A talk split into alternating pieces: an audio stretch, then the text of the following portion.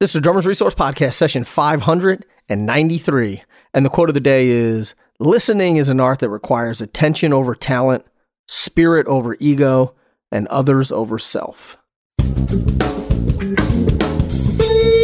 Listening to the Drummers Resource Podcast, home of in depth interviews with the world's greatest drummers, music industry professionals, and thought leaders. Inspiration, education, and motivation for drumming and beyond, and beyond, and beyond, and beyond. Hey, hey, what's going on, everybody? Nick Ruffini here, episode 593. Thanks so much for being here. And if you celebrated Thanksgiving here in the U.S., hope you had a great Thanksgiving. And if you're outside of the U.S., you know, I hope you had a great week. Let's get into this amazing conversation. This is with my man, George Slupik. I want to send a shout out quickly to Stephen Wolf for connecting us. I've wanted to get George on the podcast for a while, and he was born in Memphis and really focuses his playing on blues, funk, soul and R&B. I mean, he's played with all sorts of different people from Charlie Hunter to Mofro to the Grey Boy All-Stars, uh, Albert King, lots of people in between and is the epitome of groove, pocket, playing for the song, playing for the music, and has been doing it for quite some time. So he has all of these amazing stories and all of these pieces of wisdom to pull from, and he shares them in this pod. I mean, this is one of those conversations that could have gone on for literally for hours. So I don't think this is going to be the last time that George is going to be on the podcast, but we got him now. So let's not waste any more time. Let's get into it with George Slupik.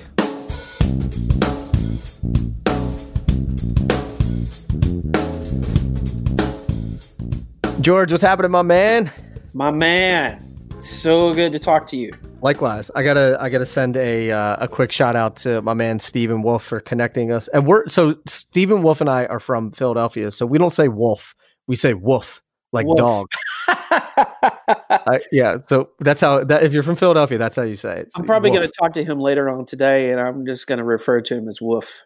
yeah wolf W O O F. Yeah, what a cool dude, man. He is a super cool dude. We've we've I've known about him forever, but uh, we've only recently become friends, and it is a pretty fast friendship. I'm connecting. I'm I'm in the process. Well, I've already done it, but like he's he's uh I'm connecting him with with uh with Howard Grimes. Amazing. Yeah, Amazing. yeah, and uh, uh, he's uh, he's going to be talking to him on the phone here. Hopefully, hopefully today. Awesome. So I, it's sh- really- I don't even know if I should reveal this, but he's like my he's like my secret weapon. Like Oh, he just connects me with all these amazing people, and he's like, like it's it's almost like he does all the legwork, right? And then he like and then he texts me and he's like, "Hey, do you know so and so?" And I'm like, "No, do you?" And he's like, "Yeah, do you want me to connect you with him?" I'm like, "Absolutely." And then he connects me. So it was like, so great. It happened the same way with me. He's like, "Man, do you know Nick?" And I was like, "I don't, man, but I listen to the podcast. I don't know him." He goes, "He goes, yeah, man, I'm going to reach out to Nick, man. Nick's my bro." And then you texted me later on that day, and I was like, "Man, that's really awesome." he does it, and he does it. He's done it, you know, a few times. So I, Wolf, I appreciate you, man. I really do. Woof, woof, Woof. Woof. We're barking for you, buddy. Woo! Billy in the Uh, house. So, you know, recently you and I were talking a little bit off air that I had I had your good buddy Terrence Clark on the podcast, and you're both from Memphis, and, and we talked a lot about about the history and the lineage of of Memphis, not only just not only drummers, but just Memphis music, Memphis musicians. Um, Yes. and and you have a couple years on him so talk tell me about when you were growing up was i know that because you live in memphis i would imagine that everyone thinks well you were just surrounded by music and and you know just became a musician was that the case for you or was it something that you had to seek out Man, it absolutely was 100% the case. It was just one of those weird things. Um, the story is I was eating and we, we were we were in our family car. We had this big blue station wagon and uh, I don't know, it was maybe it was a Sunday or a weekend or something, but I remember we were all in the car together. So more, more than likely it was the weekend. So it was my mom and dad up in the front seat and my my me and my two sisters in the back seat. I was four years old. I was eating some animal crackers, and then and then I had the an I had the animal cracker box between my legs and was like, you know, tapping it, tapping on the box. And my dad tells the story that he thought that something was wrong with the car. I mean, I have a very foggy memory of it, but Right. he's he he thought that something was wrong with the car because he heard this, you know, this little knocking sound. Turned the radio down, revved up the engine. You know, my dad was uh, was a part time mechanic, so he's Mhm. revved up the engine. He's like really listening to the car. Turns the radio back on and like can't find the thing, so can't find the the sound. So he's driving back down the street, you know, and then he hears it again. You know, as soon as the music comes back on, he still can't figure it out. He gets out of the car, goes around to the front, and opens up the hood, and he's like looking at the engine. My dad was hilarious gets back in the car and he's like, you know, cussing, you know, God damn it, there's something wrong with this fucking car. I can't figure out what the sound is. Turns the music back on and is driving down and he hears dun, dun, dun, dun, you know, this little, you know, star standing there or something. It was like a Beatles song or whatever. And, and, uh, he turns the radio down, you know, and then sound is going for a minute longer and he's like, what the hell? He like looks over his shoulder in the back seat, you know, and I'm just wailing away on an animal box. And uh, my dad was a bass player, so like a freaking light bulb went off in his head immediately. He's like, "My son is a drummer." He was Nice. just like, he just knew it. And the very next day, he found uh, uh, a little three-piece Sears kit at a yard Mhm. sale for five bucks. This is That horn- uh, gold gold sparkle kit. Yeah, I have a I have a photograph. The only photograph I have of me me playing the kit. I was like f- four or five years old. You, you remember thinking that you wanted to play drums? I I I I like to think that I remember it, um, but my uh, but uh, you know now I've told the story so many times. You know now I, I think I remember it, but apparently I walked up to my dad and and I was like four or five years old, and I said I'm going to be a drummer, Mhm. and and there was never any question as far as my parents were concerned. There was never any question about it. It was like our son is a drummer and we're Mm. going to support that. My mom had a giant record collection, um, everything from the Beatles to Dave Clark Five, Aretha Franklin, a lot of lot of soul music. I grew up listening to you know uh, high heeled sneakers by Tommy Tucker, you know, Mhm. on forty five. She would stack up forty fives. You know, they had those. Uh, our record player had those that that little um, rectangle stacker hmm and you could get like 10 or 15 45s on the thing and, and i still actually when i think about it now i'm still not really sure exactly how it works with the needle and everything but if you got uh, if you got a player you know where the needle can go up high enough you know it just like plays you know it'll play t- it'll play out all the records in a row I don't Yeah. know. very very strange mechanism but anyway she she would she would just play record after record and um and then on weekends when my dad got home from work, we would take the drum set into the into the garage, and uh, we'd have the record player in there and mom's forty fives, and then dad would sit with his guitar or his bass, and we we would play through songs.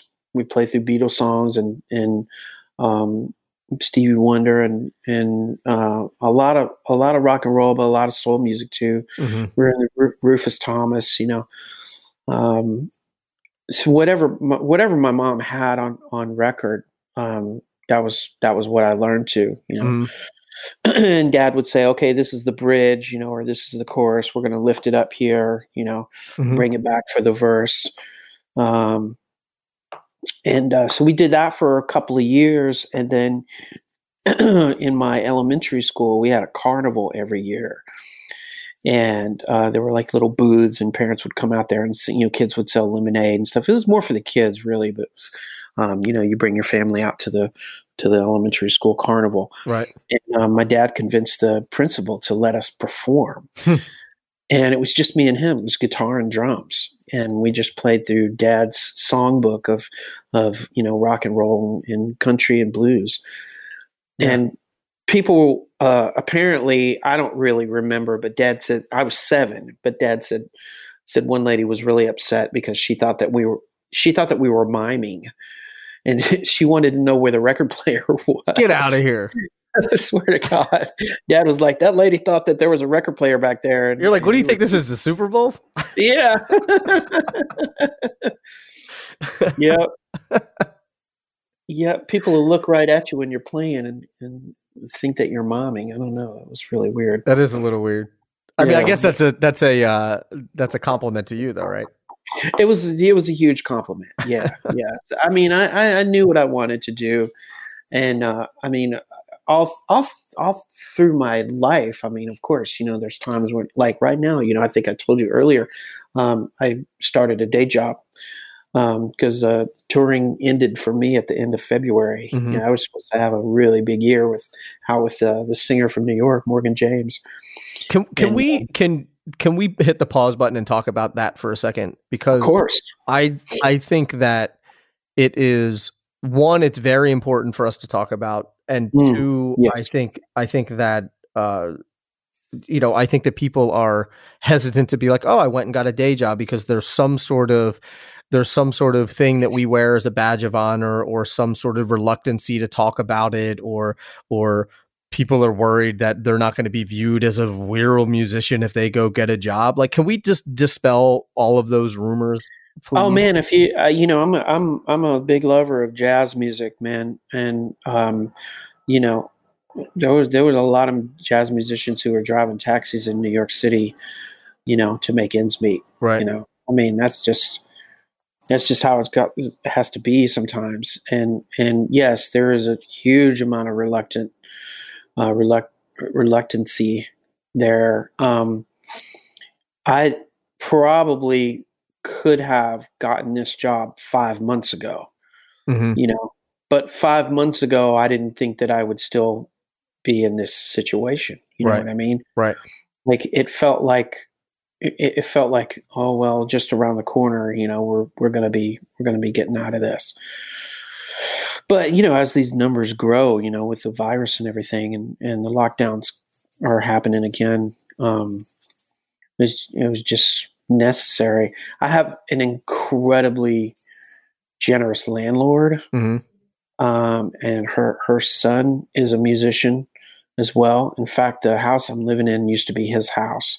So um, when uh, when I lost my gigs, you know, when I lost touring gigs, I just called her on the phone. I said, Miss Ann, listen. Um, she said, I already know. right right right I already know, and I'm not kicking you out. Don't worry. Just give me what you can. And and uh, man, I was I was really I was really grateful. And I'm not gonna lie, man. I reached out to Music Cares, and um, you know I received a couple of grants. It's a really amazing uh, grant here from a, um, a, a local organization called um, um, it's it's called um, Music Export Memphis Mm. and I think it's I think it's musicexportmemphis.org. Uh, dot org. and uh, they they have they they're in their third they're coming up on their third round of grants for Wow.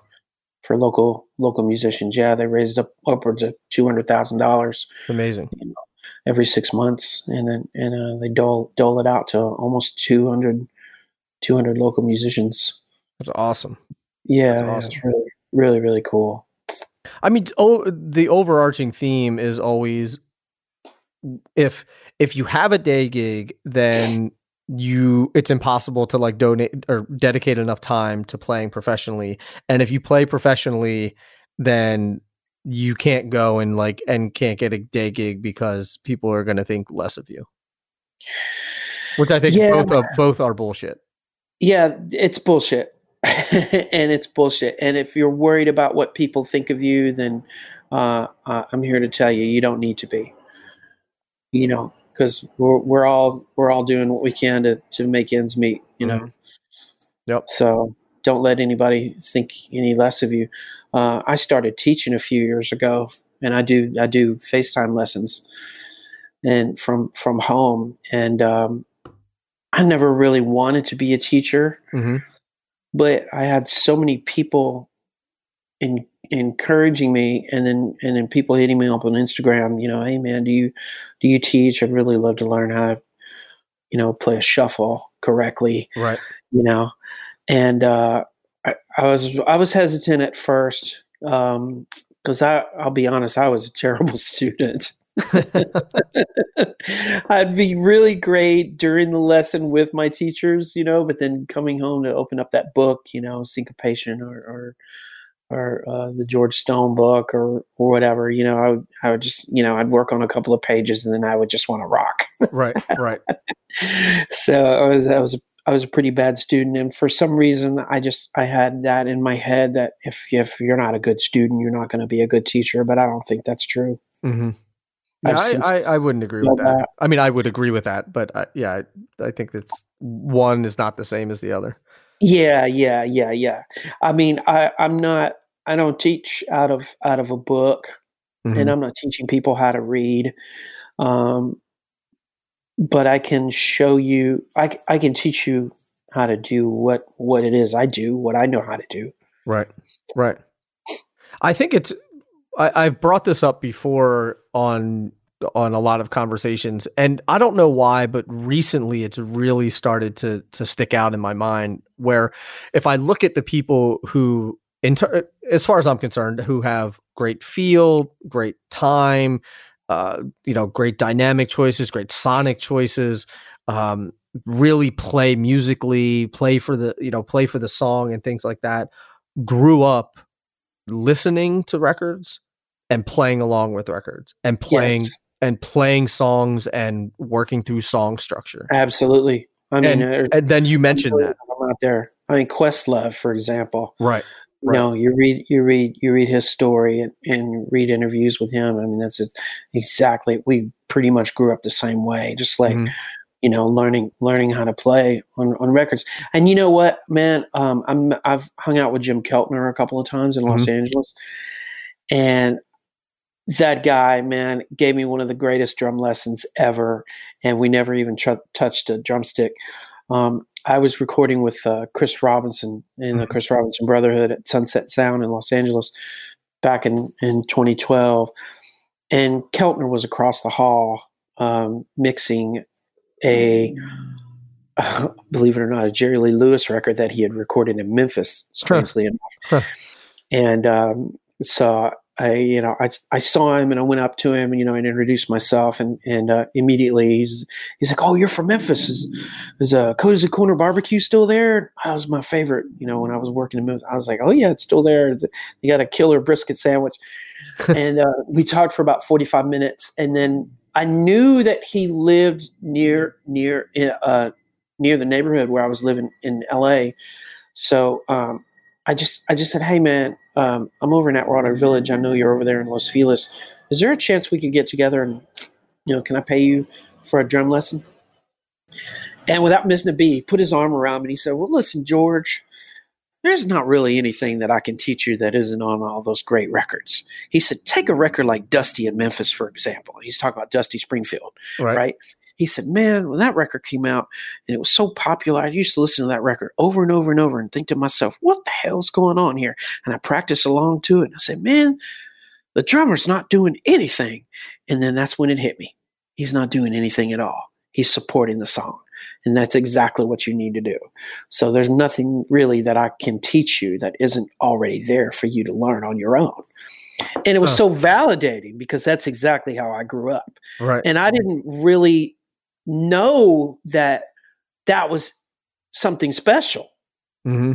But now people talk about it all the time. You know, I mean, you got you know really awesome, awesome, amazing drummers like Dave Weckl, for example. That like, you know, a few years back, he was like, "Man, I'd had to go back and reinvent myself," you know, and figure out how to subtract. Man, I saw Dave Weckl play like 15 years ago, and I was just like, mm-hmm. I just didn't get it. Right? It just wasn't. I just didn't get it. It, it was mm-hmm. amazing. Mm-hmm. You know, he was playing like upside down and backwards, and I just didn't get sure. it. And then I saw him play about four years ago. He was mm. playing. Mm. Uh, he did this thing at, at PASIC, and mm-hmm. sounded amazing. Like sounded yeah. musical. Sound like it, I mean, it sounded like this. It sounded like an orchestra playing, and it was just him. He did this solo at PASIC, and like a different person. Totally different person. Yeah, yeah. Terrence and I talk about it all the time because, you know, don't let Terrence Clark fool you, man. That dude has incredible skills on the drums, like mind blowing. Right, right. Uh, but he's he realized that's he that's not who he wants to be, you know. Mm-hmm. And um, I never, I always knew that I was never going to be that type of drummer. Right. Right. So let me Uh, ask you this: What if you are that type of drummer, eh, but you know that it's not serving you, right? Like if, because I think what happens a lot, like we all know that that you know playing groove and playing pocket and all that, like everyone's like, man, it feels so good, and when they watch somebody else do it, and then we go and sit behind the kit and they're like, I'm gonna work on my, you know, my inverted paradiddles with my feet, you know, and Man, like, I've got, I've actually got stu, uh, uh, you know, I had had had a student like that not too long ago, who we he he came to me and said, "Man, you know, I just want to get more pocket into my playing," and I was like, "Great." And then as I'm getting into the lesson with him and and talking about pocket and like in, in the the the importance of the quarter note and and how you in ways that you can make your quarter note sound huge and and um he just went off on this thing about he just immediately went off on this thing about his favorite drummer Carter Beauford you know Mhm. uh, who who is an amazing drummer but he wanted he wanted to play like that and he's like practicing like you know like how to play like Carter and I I was like I might not be the guy that you want to study with right. you know Because Carter, it's interesting. Like you put if you put Carter in any other band, like I don't know if it wor- Carter's uh, like one of my favorite, if not my favorite drummer, right? Just because I learned from I learned how to play drums by listening to Carter Beauford. You know, Sure, man, he's phenomenal. yeah. Uh, he's but, absolutely phenomenal. but I wouldn't want to hear him play in With Al Average Band. Green? No, I wouldn't want to play hear him play with Al Green. he could do the average white band gig. Yeah, yeah. Maybe not the Al Green gig. I- You know, maybe not. Maybe not the Al Green gig. I don't know. Much love to Carter, though. Yeah, I love Carter. Carter Beauford is fantastic. I do love Carter. but you know, uh, but but uh, um, but but that's the thing. You know, if if you if you want if you want to learn pocket playing, then you gotta you gotta go to the source. You know, and the, you know and the source for me actually one of the sources um, is still living, and he's still here in Memphis, and it's that's Howard Grimes, and he's seventy eight years old, and um, he's on the new Don Bryant record actually that that um, just uh, got nominated for. Um, uh, best traditional blues record, and his drumming on it is absolutely flawless. It's unbelievable how how much how much groove is in there. hmm Uh, you know, What, and what if do you, think are the elements of it? Of like the elements of groove. Well, uh, for somebody like Howard, it's just how relaxed he makes it sound.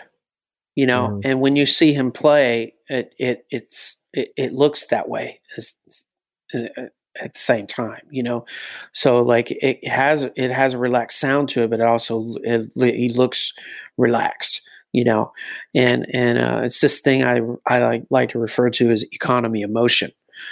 You know, he's Mhm. not he's not stretching his arms out very far. You know, so he doesn't have very far to to to reach to get to the cymbal or the drum Right. Right. um, he's a he's a very big man. You know, he's big around. He looks like he could have been a, a football player. Yeah. Yeah. uh, so I think you know when, when when he hits the snare drum, you know he doesn't have to he doesn't have to you know he doesn't have to swing very far to get a big fat sound out of it. You know, and I I think I would probably have to you know swing a lot harder to get the same kind of sound because I'm a lot smaller smaller than he is. Right. Um, but uh, just just just where he puts the notes, like his choices of notes. Mhm. Um, what about in a, what about in a what about in a broader broader- sense of of pocket and feel in general? Um, if someone was like, you know, what are what are some of like what are the four elements do you think, or five elements, or or I'm trying to think of of if someone's listening and really wants to get better at this, where do they where do they focus? Because it's not about speed. It's not about it's not about you know how quickly you can play something or or how intricate the thing is. honestly, this thing that I've that I've that I've been doing um, with my students is having them focus on the half note rather than the quarter note. Mm-hmm. So, you know, let's just say you're playing love and happiness, for example.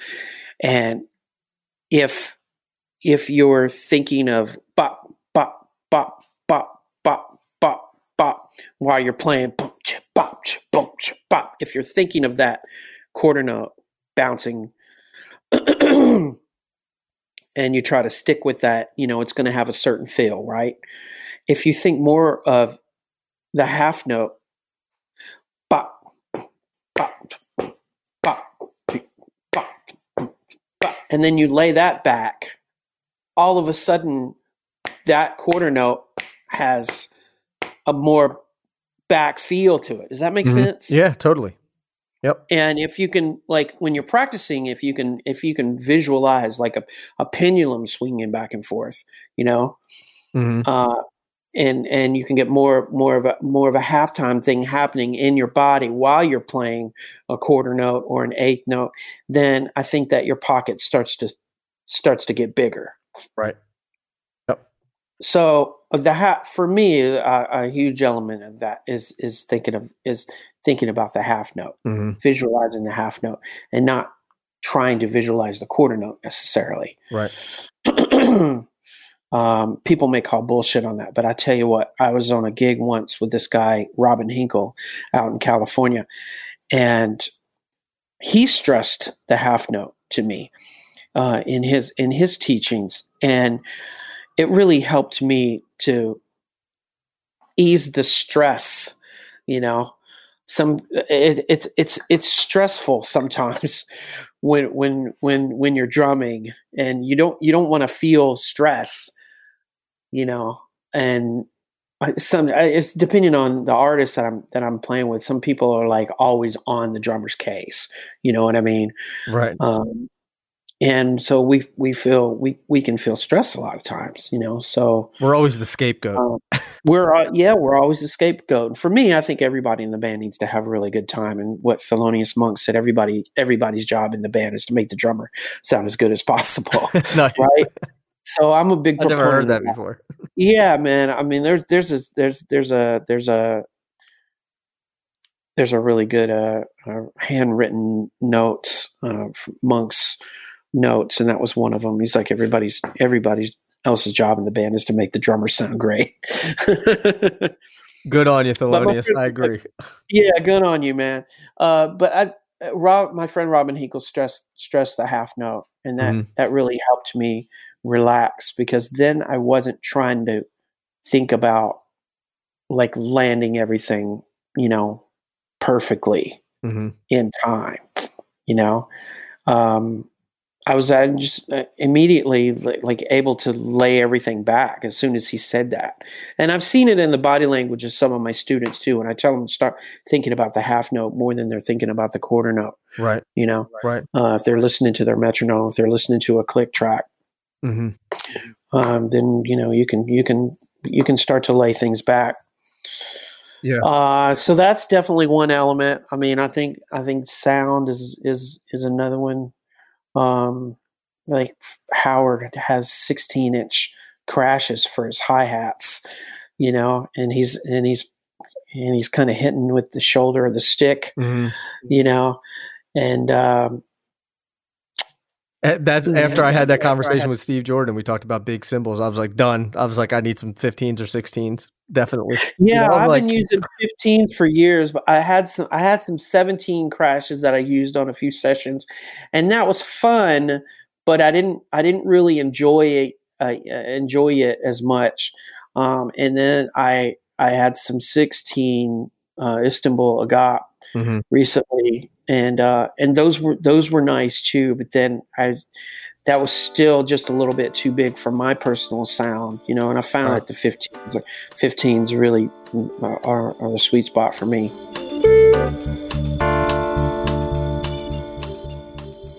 Great news from Evans Drumheads. Now you can turn your drumheads into a work of art with their custom drumheads. All you have to do is upload your design and they print it using high quality photo resolution images directly onto the drum head. And they're available in sizes everywhere from 16 to 26. And let me tell you, these things look amazing. They sent me a bass drum head with the Drummer's Resource logo on it. I was blown away. It looks so cool.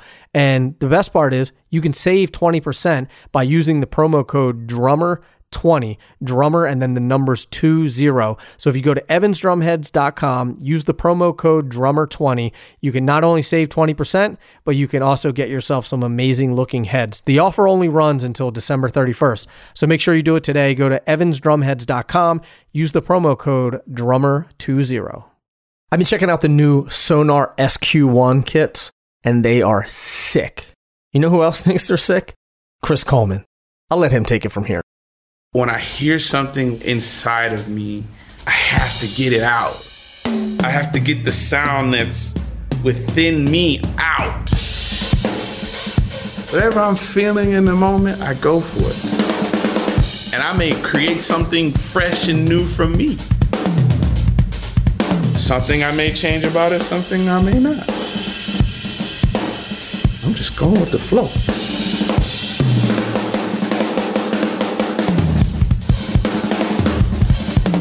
Sonor's done it.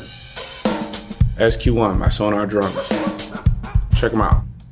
You'll dig them.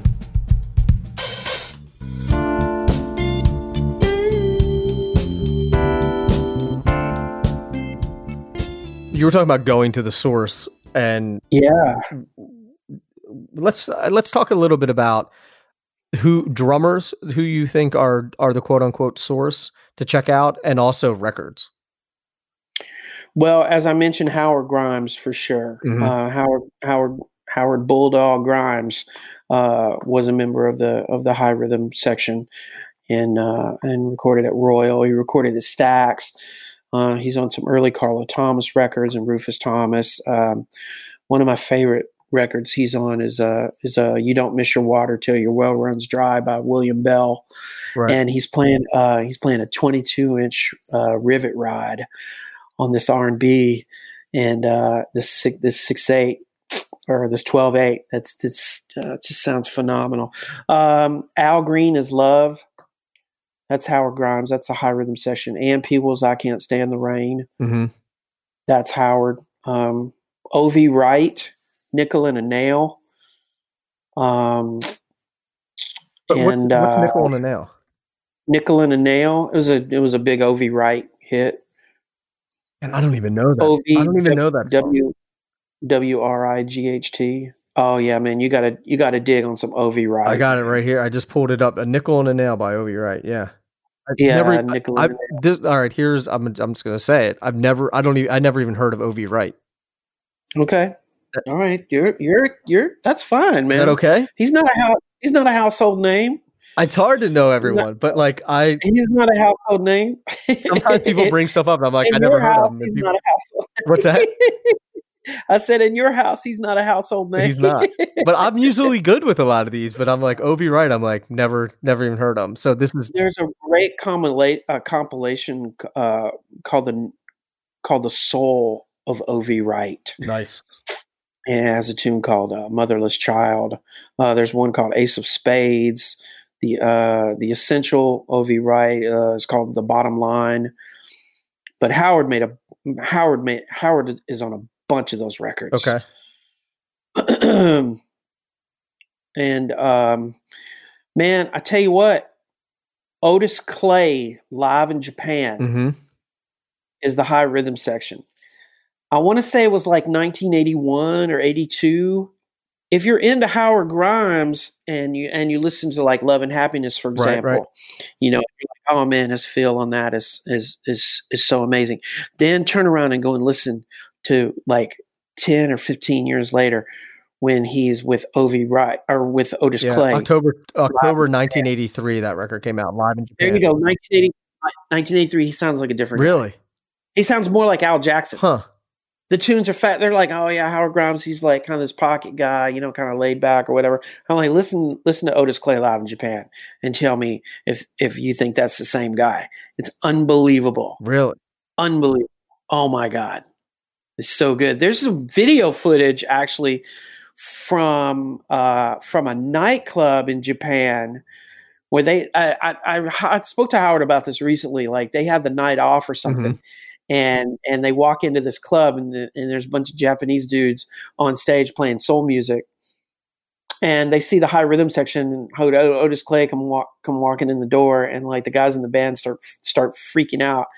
And one by one they start inviting them up on stage. And Howard is the last one to get on stage uh, but he comes walking up to the stage and he starts coming back behind the drums. And the the the look on the on the drummer's face is so beautiful man. This kid he's like he looks like a teenager but he's just got this gleaming smile. And he's just like holy shit howard grimes oh my god! He's like stands up and hands howard the sticks. And of course like the groove just goes boom yeah. you know? Oh man. It's on youtube it's on YouTube. Yeah, I would look up. I, wanna, I gotta see this.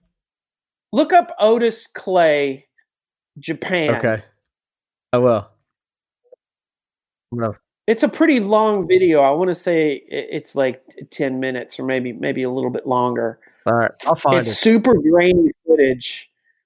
It's like really really grainy. Yeah. The the thing that's always um, interesting when I talk to guys like you is that not only are you a drummer and a musician, but but you know you're a musicologist you're you're like a you know uh, almost like a, a researcher and a and someone who's who's going down the rabbit hole and finding all this stuff. Where do you think people should start there? Just get on youtube and just go?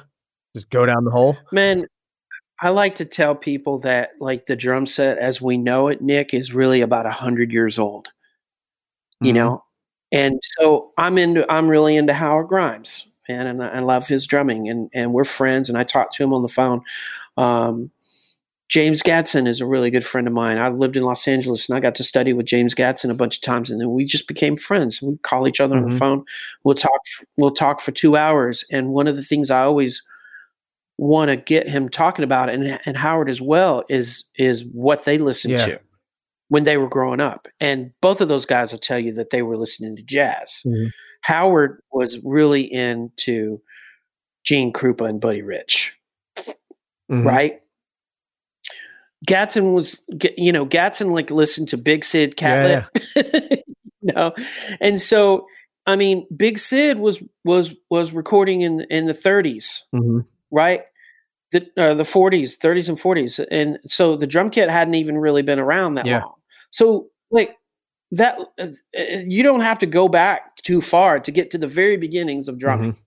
You know, like like go back and listen to uh, uh, the hot fives and hot sevens. You know, listen to uh, listen to Kid Ory's band, listen to King Oliver's band with with with with uh, with with Louis Armstrong, and check out Baby Dodds. You know, and Baby Dodds was like you know the guy that's you know credited as being one of the first people to put you know what they were considering the contraption back then, like taking all the marching band yeah. elements, the snare drum, bass drum, that cymbal, and putting them all into one thing. You know, so you don't really have to go back that far to get to the very beginnings of mm-hmm. drumming.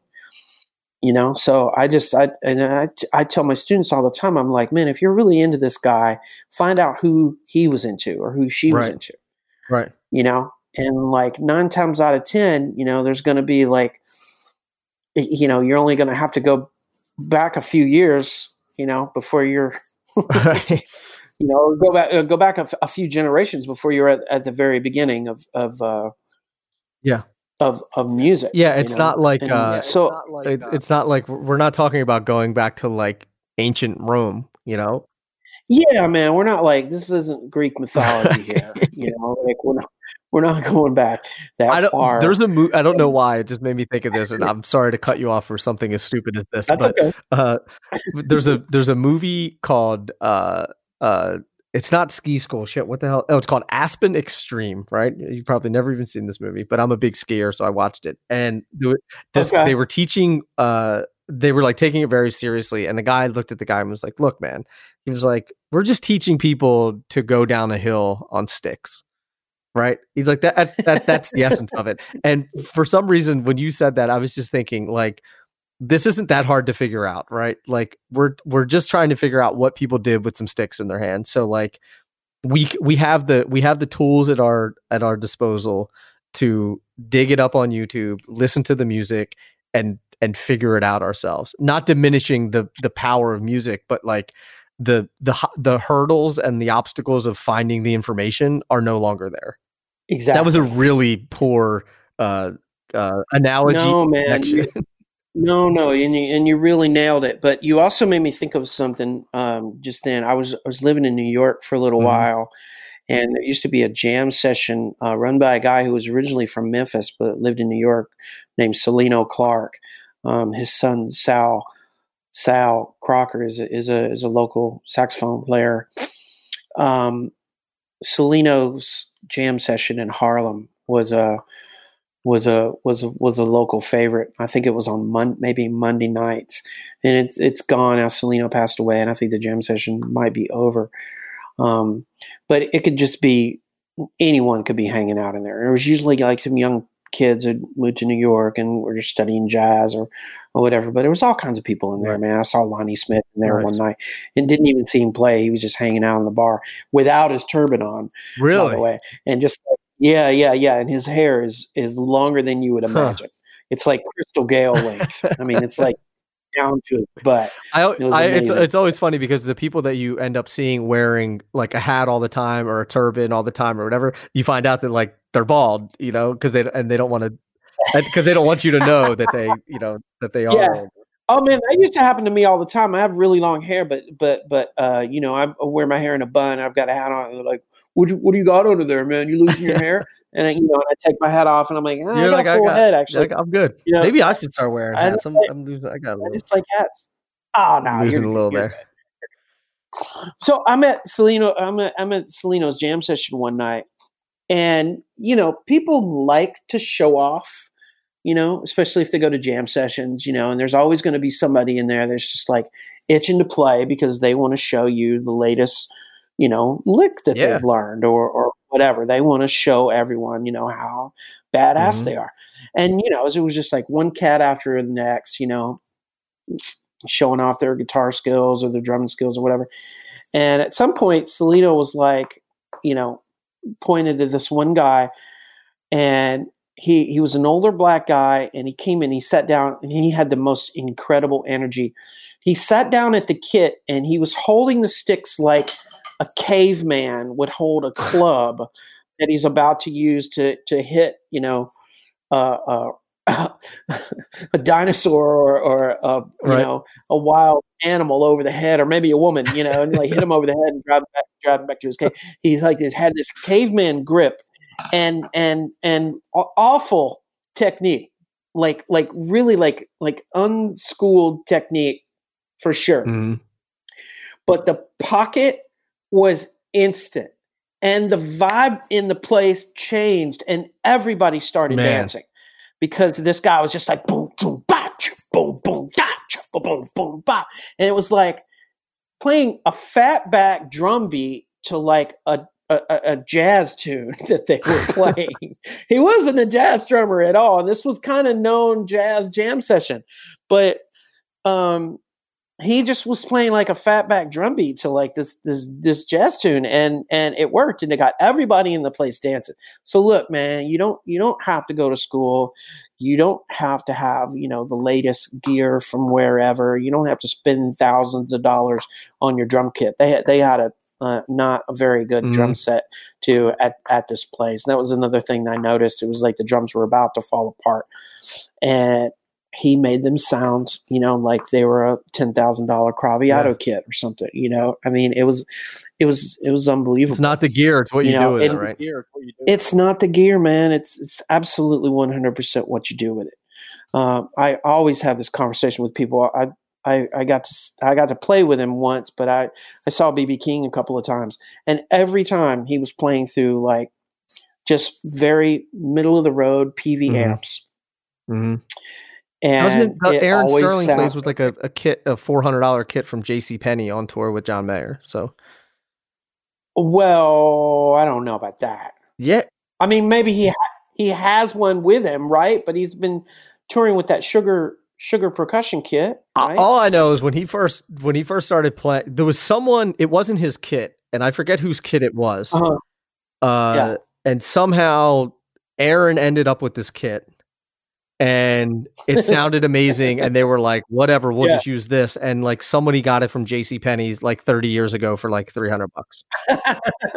Man, I believe it. I I mean, I had some not very good drums when I was when I was first starting Mhm. out, you know, and and um, you know, it's all in in what you do with them, how you tune them, you know. But you can get your sound out of pretty much anything if you know Yeah. what you're doing.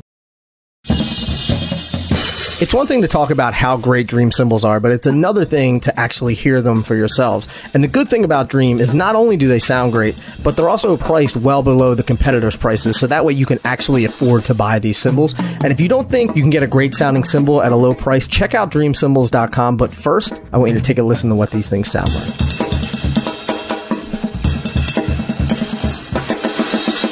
To learn more about Dream Cymbals, be sure to check them out at dreamcymbals.com there's this tricky thing that I think that we as creators in general do is that I, I know I've done this myself where like if I'm getting ready to like you know get into a new workout routine I got to sit down and like get all my stuff together before you know before I get started. Or if I'm like oh you know what? I want to start filming more videos. I got to get the gear all Yeah. this stuff. It's like just start with what you have and and you know if you're not going to do it with your with your shitty camera you're not going to do it with a $5000 camera you know Man, look, I mean, they're more expensive now than than uh, than they used to be when they first came out. But the Acrolite snare drum, you know, I know Wolf talks about uh, talks about talks about the Acrolite a lot. We were we, we were having a nice conversation about the Acrolite. Howard Grimes still has the uh, the uh, the snare drum that he played on Love and Happiness, and I, I when I first met him, we played a show together, and I let him use my drum set. I had a little four piece '60s Rogers kit, and um, we met, we shook hands or whatever, and I noticed in his right hand while he was talking to me, he was holding a snare case, and it was one of those very familiar brown Ludwig '70s uh, uh, clamshell snare cases, one of those big, giant, bulky Mhm. cases and he's holding it in his right hand and he had a coat on because it was winter time and he's talking to me and i finally i looked down and i said i said what do you got? And you what do you got there howard? You got your snare drum? And he looked at me and then he looked down at the drum and he said that's the love and happiness snare. And I never said, leave home without it. "Uh, yeah and i said really? And and uh and he said you want to see it Hell yeah, I want to see it. And I said, hell yeah. And he just sat the case down in front of me and then moved away from it. And he said, well, go ahead. And I was like, well, you want me to open it? like you're like he's- opening the briefcase on Pulp Fiction. exactly, man. That's exactly what it felt like like. he like steps back. He you know? steps back from it like a bomb's gonna go off or something. And I was like, I was like, okay. And I, you know, I undid the latches, and you know, and when you when you set it on the ground, you know, on it on it on it, you know, when you set it on the ground on its on its uh, on the end, you know, it just and then you open those um, those latches, it just pops open, right? You know, not all the way, but it just kind of pops open. And so it's, I open the latch, it pops open, and I see a, a blue and olive badge, the acrolite, and I was like, I was like, oh, it looks like an acrolite. And he's like, that's right. Go ahead. And I'm like, so I pull it out, and um, do you remember? Um, these are really old. I don't even know if they use them anymore, but they used to put labels on like f- uh, f- uh, food and stuff in the grocery store with these plastic labels. It was like plastic on one side and then adhesive on the other. And they used to have come in like these little plastic guns that had a big giant dial on it with numbers and letters Oh yeah. and then you yeah. could like dial in whatever you know the price was and then you squeeze the trigger and it like impresses you know whatever you know whatever you've written or whatever you dial in or Yeah. whatever so like i look on the side and there's there's there's a white plastic label in there that had that said howard grimes and these raised Nice. letters and i yeah, was it was like, like wow they were like the, he had, the plastic thing, and you dial it up, and then you and then you and, and you and push it you push push it- it and it squeezes yeah, and it, and it comes out. It's like a plastic piece, and you appeal the adhesive off the back, right? That's exactly right and that's what was on the thing we had those in my parents' restaurant everywhere. Those stickers were everywhere. Wow. Yeah. yeah, man. I remember we had one of those kids. You know, my mom would use them to um um to put uh, you know stickers on on um, they on yard sales. You know, we would have yard sales. They when were we great. You know, like every year. You know, shit. Well, they call them carport sales. Got You know, we're gonna have a carport sale next weekend, you know, so y'all get all your toys and stuff. Nice. we go and my my grandmother had a had a carport. And we'd line everything up on the on the side, and mom would you know take out her label gun and they put prices on. When I lived in Hoboken, they called them something else. Uh, what the heck were they called? It, wasn't a junk sales, what's that? a junk sale, or No, it was something. some people call them. I think it was a gate sales, sale. It was a gate a sale gate. Oh, because it's behind. Like you know how you have like Right you know like those brownstones and there's a gate in the front. It was behind the gate, so it's a gate sale. And I was like, "What the hell is a gate sale?" And I was like, "Oh, you mean a garage sale?" And they're like, "We don't have garages here." I Guess you don't. What did you? So you grew up in Hoboken? uh, I grew up in Philadelphia, outside of Philadelphia. Yeah, right, right. We talked. Yeah, me and Wolf. Yeah. Wolf. So, uh, uh, but you lived in Hoboken. I did for seven years. Yeah. Wow. Did you ever play Maxwell's? Uh, yeah, I did. Yep. you know Dave Post. Uh, he was one of the owners. no, but you know what? I do. This is funny. I think I was like, I think I was MySpace friends with him. Oh, okay. I think I was. I think I was. Yeah. Uh, he. I think he connected, or someone connected me with him. He's a bass player, right? Is that right? He is. He plays upright bass. Uh, he's got. He leads a band in New York called Swingadelic. Yep. Yeah, yeah. I Yeah. know. I know. I think Dave and I have talked a few times. Uh, never met in person though. So he Mhm. he was friends with you know. I think we had some mutual friends. Uh, Jimmy Coleman. I don't know if you know Jimmy, um, out of Philly, but um, but yeah, he connected me with him, and and I don't even know if we were supposed to do something together or or what. But Maxwell's is closed though now. It's a seafood restaurant, unfortunately. Ah, it's such a bummer. Yeah. So Man, you know, I almost moved to Philly. did you? Yeah, I was dating a Philly girl for for quite a few They're years. trouble. You gotta be careful. a long time ago. Yeah, she was a lot of trouble.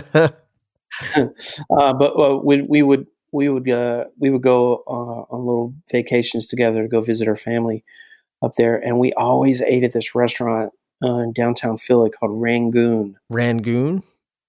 Yeah, Rangoon, R A N G O O N. It's uh it's Burmese food. Oh, sounds delicious. Oh my god, man! It sounds delicious. oh my god, I would love it if they would just transplant themselves right here in Midtown Memphis. I'd be there every day. Nice. nice. Well, you, I mean, you've moved around a lot, though, right? I mean, you lived, you were, you moved, you lived in San Diego, you lived in L.A., Memphis, obviously, you lived in New mm-hmm. York. Um, Yep, New Orleans. I lived in Austin, Texas. Was it depending Oh. on was it depending on the project, and and you would move to that particular area, or It just was, yeah, the it was scene? all music related, pretty much. You Yeah. know, I, I first left here. I first left Memphis in '91, and I moved out to San Diego. Uh, originally, I was going to move to Los Angeles because I had gotten accepted at Percussion Institute, and I thought I was going to go to school there.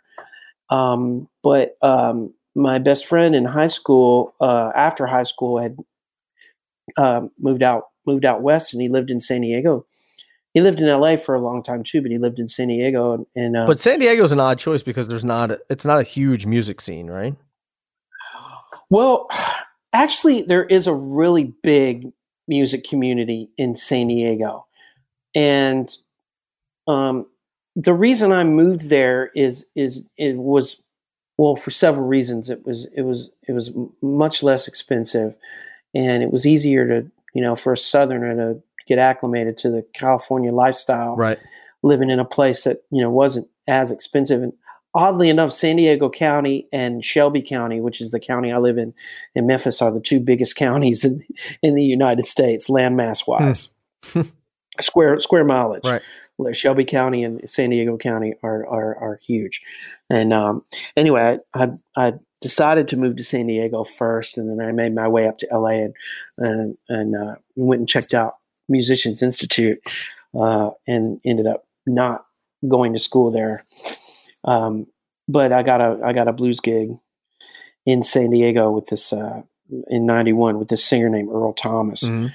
and had a great band called the Blues Ambassadors. But he was a he he's a great singer, but he uh, at the time I've heard he's chilled out now, but at the time he had a bit of a vol- volatile um, personality, especially on stage, and he was he would explode at you if he didn't think that you were playing the beat correctly or Nice. slow enough or fast enough or whatever. Sounds like when I played with Johnny And- DeFrancesco. oh wow, okay. he's a great he's So- a he's a great friend of mine, but he would always like he would always be yelling at me on stage. Johnny D. Johnny D, Joey's brother. Yeah. Wow. Yeah. See, I don't like people yelling at me on stage, man. I mean, he was like, we were we're friends, so, but he, he would always like he'd always like yell something back at me or be like, "Are you gonna like?" I'd be on the hi hat for a while, and he'd be like, "Are you gonna make a fucking move or what?" You know, like, like that kind of stuff. uh, so yeah. Um, uh, I cut you off and totally made you lose your train of thought. no, I no, no. I, I will lose my train of thought real easily. I also can get lost in my own house sometimes. like, I'm, I'm that way. But uh, man, um, You were talking about the blues gig. and the Earl had a lot of yeah. Earl had had had a lot of people come come in and out of his band. Yeah. you know, and a lot of that was due to you know like his crazy his crazy personality, yelling at people and stuff. But uh, I ended up in the four or five months that I played in his band um, in in 1991. I I met. It seemed like half of the music community in San Diego, and uh, it just opened up a, a, a a, ton of doors for me, and uh, really, I really enjoyed my time living out there. In fact, I'm wearing a Casbah hoodie right now. The, Ca- the Casbah is a really cool rock club there.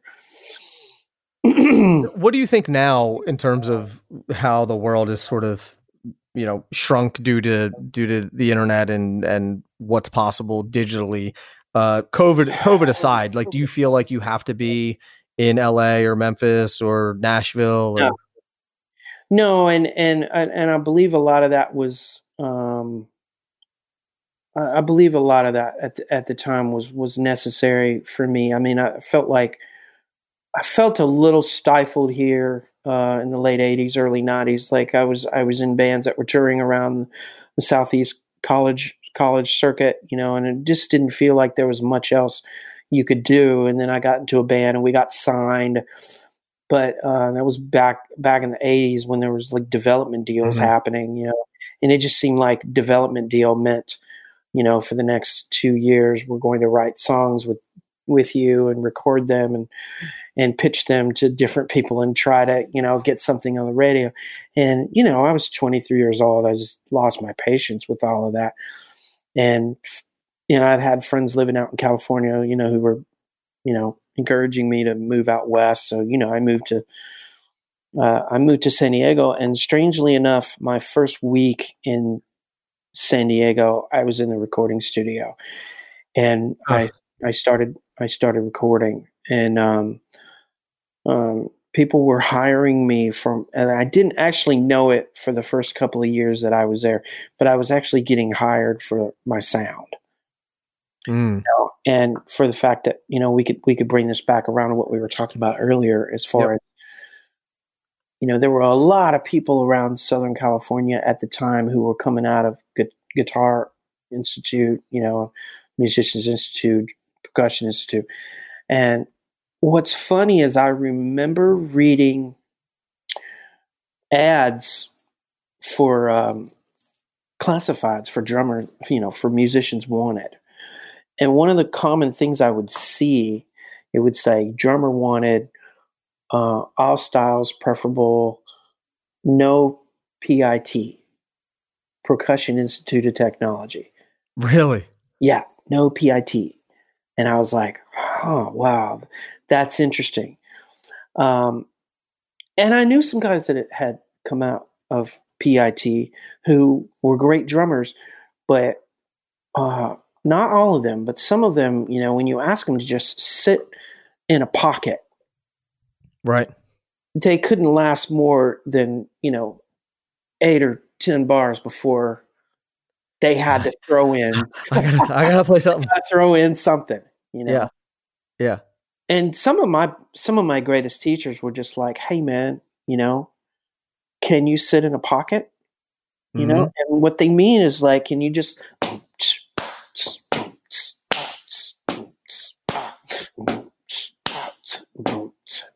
can you sit there? Right. Can you sit there and not play a fill? It's not. E- it's not easy. It's not easy. You know. It is and when I easy. say not play a fill, I mean like or or whatever the fill is. You know, I don't mean like you know not like without any inflections at all. You know, inflections to me are like a little bit different than like playing like an, an actual fill. You Mhm. know, like opening up the hi hat. You know, or like throwing a little inflection here and there. Uh, you know, that's just you know if you're still in the pocket, if you're still in a in a groove, that's cool. But like if you make a big statement, if you make a big move, you know, you're you're you're you know you're you know without can you can you can you sit in that pocket without making those statements? Right. You know, Right. because to me that is your statement. If you can Mhm. do that, that's a big, huge statement. Yeah. You There know? were, it's I always um I always talk about August and everything after the Counting Crows record is is my favorite record of all time and I think people are kind of like really that's a that's an odd record to pick Mm, Mhm. and Mhm. but I think that the way uh, Steve Bowman plays on that record is is magical. It's like un- understated. You know, there's there's one song where like he doesn't he doesn't play any cymbals at all. He does one fill and all he does is goes bloom bloom bloom bloom bloom bloom. That's it. And the whole you know, and I'm like that's I, I think that's way harder. I mean, I think that you and I see eye to eye. Like that's why we like Steve Jordan, and that's why Yeah, know? Levon Helm. I mean, Yeah. yeah, he's another he's another guy. Uh, you want to talk about the source? I mean, I, uh, for me personally, I- think one of one of my greatest influences uh, has been Idris Muhammad. yeah, And Yep. Idris is uh, I, I I I I went to go see. It was probably ninety three ish.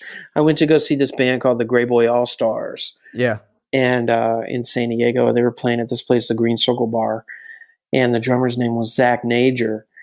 And when I walked in, I was immediately taken by the fact that they were playing a, a tune that had some jazz changes in it, but the shit was funky. Right? Mhm. They had a percussionist, a saxophone player. Karl Denson was playing saxophone, but they also had a, a second guy playing sax and flute. Uh, hand percussion, uh, guy playing playing congas and tambourine, drummer, guitar, bass, and Robert Mhm. Walsh on keyboards. Robert and I ended up in a band together years after that. But um, I was so taken by this music, and that whole place was packed. I mean, I must my jaw must have been like down in my chest the whole time I was there because I didn't take my eyes off the band for probably two hours and then and then they they they they they ended and then I walked up to the drummer and I introduced myself. And um and he was a, he was a sweetheart of a guy man. We we we hung out that whole night talking about music. We went back to my house. I made us pasta. We sat l- listening to uh, Idris Muhammad and he turned me on to Alligator Boogaloo. Hmm I love that tune.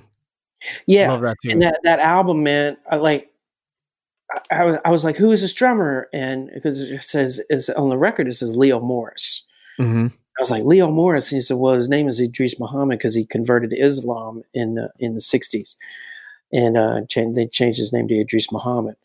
And I had no idea the impact that that that that record, that night, that that music, that drummer was going to have on me. Right. Because I went out and got that record the next day, and I started studying it, and I realized there's only six tunes on that record, and the whole record is 28 minutes long.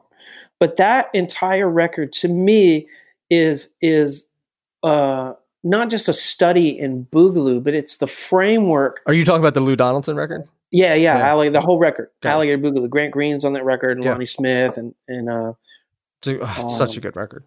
I want to say Blue Mitchell's playing trumpet, but now I'm forgetting who's playing trumpet on it. But um, it's a phenomenal record, and all six of those tunes are are classic grooves that if you learned that entire record, that's enough to get you work for the rest of your life. yeah. Seriously, there's like there's like hard swinging shit on there. There's like like like there's some laid back boogaloo. There's hard funk. There's some ballads.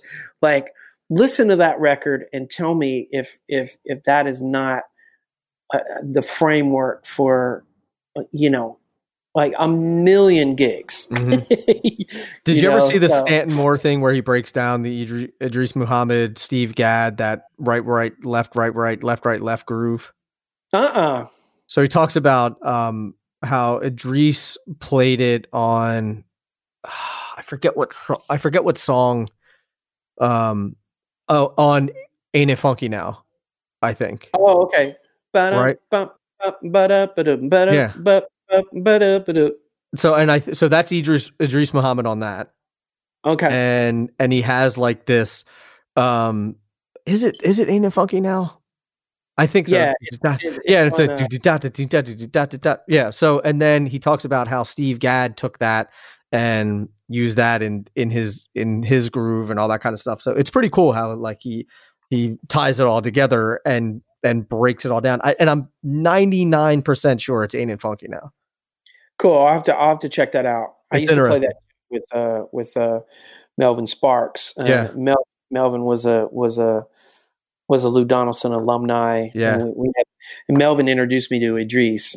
Got you. Uh, Melvin was a sweetheart, man. We played with him. Uh, we did a bunch of shows with him um, in like 2008, seven. Oh, cool, man. Yeah, Sean Hill was playing drums with him. Oh, I played with him in 2003, very briefly, just a few, just a few months. Yeah, he was a monster. actually lived at his house Really? in, in Mount Vernon. Yeah, and I, when I left, I le- he called me one day, and uh, we had done a bunch of shows together, and he called me one day, and he's he called me Slupman, like S L U P M O N, and he hit my phone would ring, and I would answer, and he said Slupman. It's Melvin, and it's like I knew who it was. He didn't have to tell me who it was, but he always did. Slupman, it's Melvin uh, nice. he'd go, and it was always something wacky. He would say, "I got a gig. It's in Burlington. I'm gonna need you to drive." Where was it at Nectar's? Nectar's in Burlington, yeah. and we and and I would have to drive.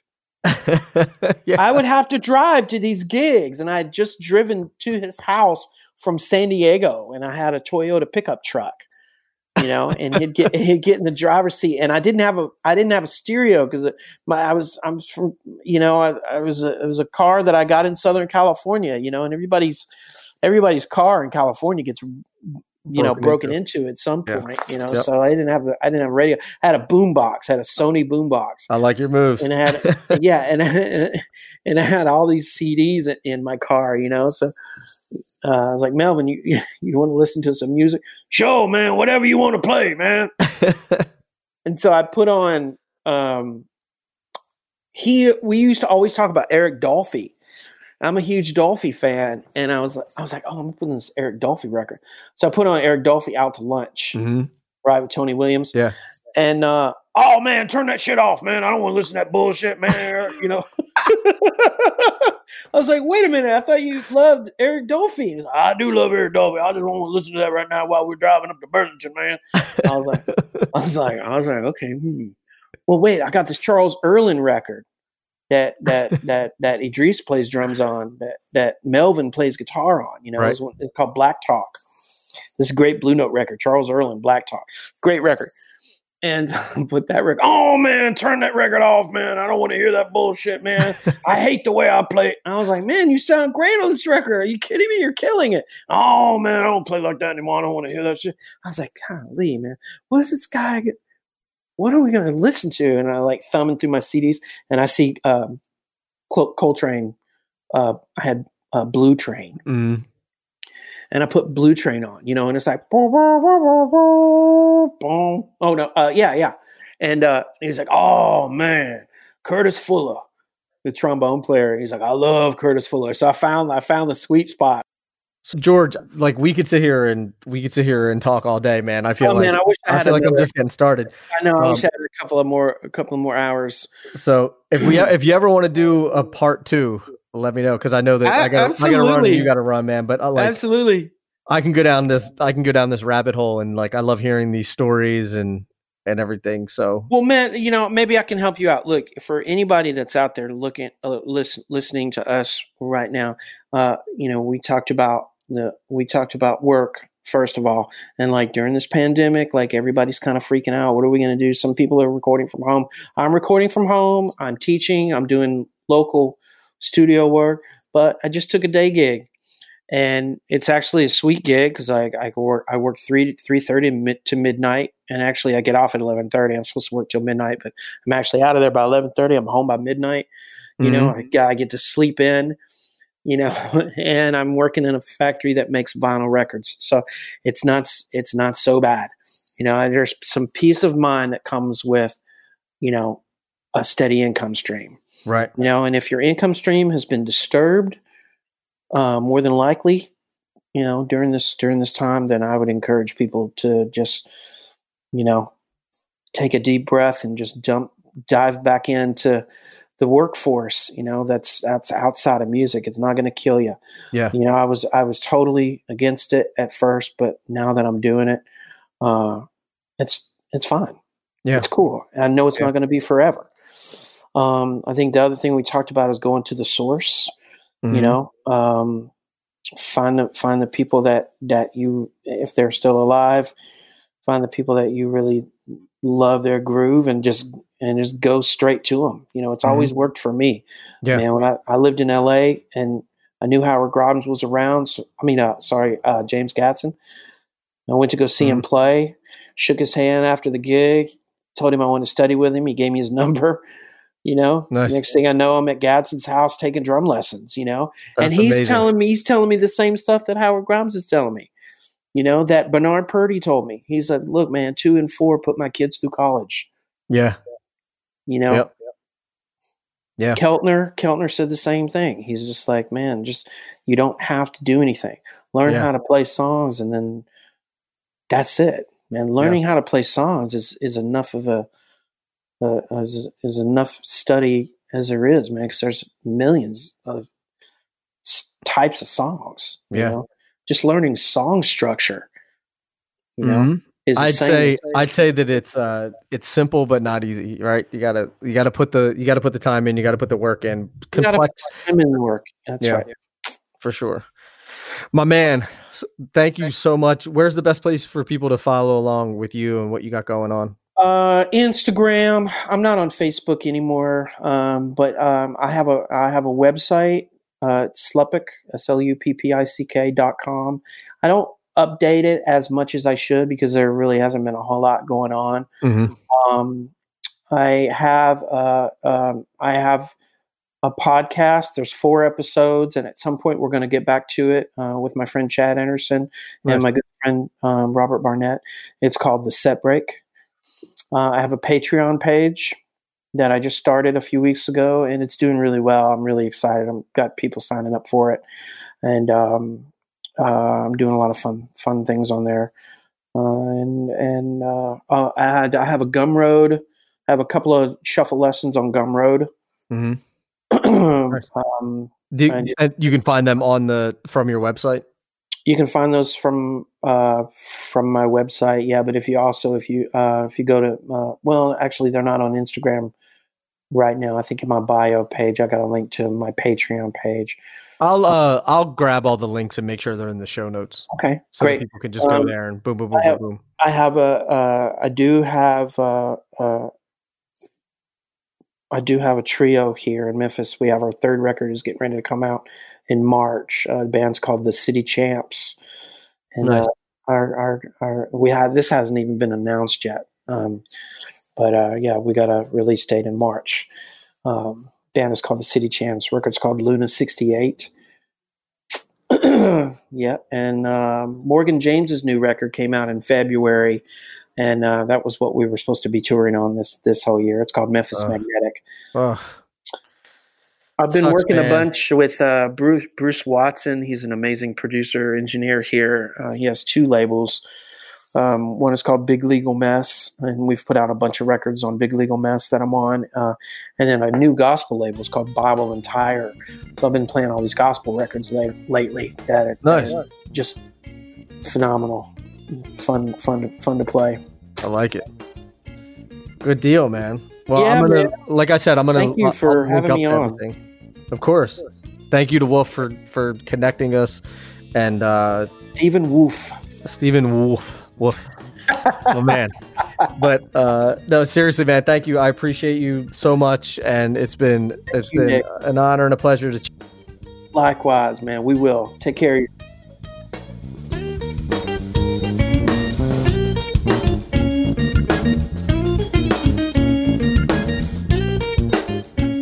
There you have it, the one, the only Mr. George Sluppick. You can find the show notes by going to drummersresource.com forward slash session 593. There's also a bunch of links in there Uh, from George that we talk about. So you can you can find all of that stuff there. Head over to drummersresource.com forward slash session 593. If you listen to the podcast, if you dig it, do me a favor, leave a rating, leave a review. You can do that on iTunes. It takes about a minute and it lets people know that they should be listening to this podcast. And other than that, that's all I got. So until the next podcast, keep drumming. Thank you so much for listening, and I'll be talking to you soon. Peace.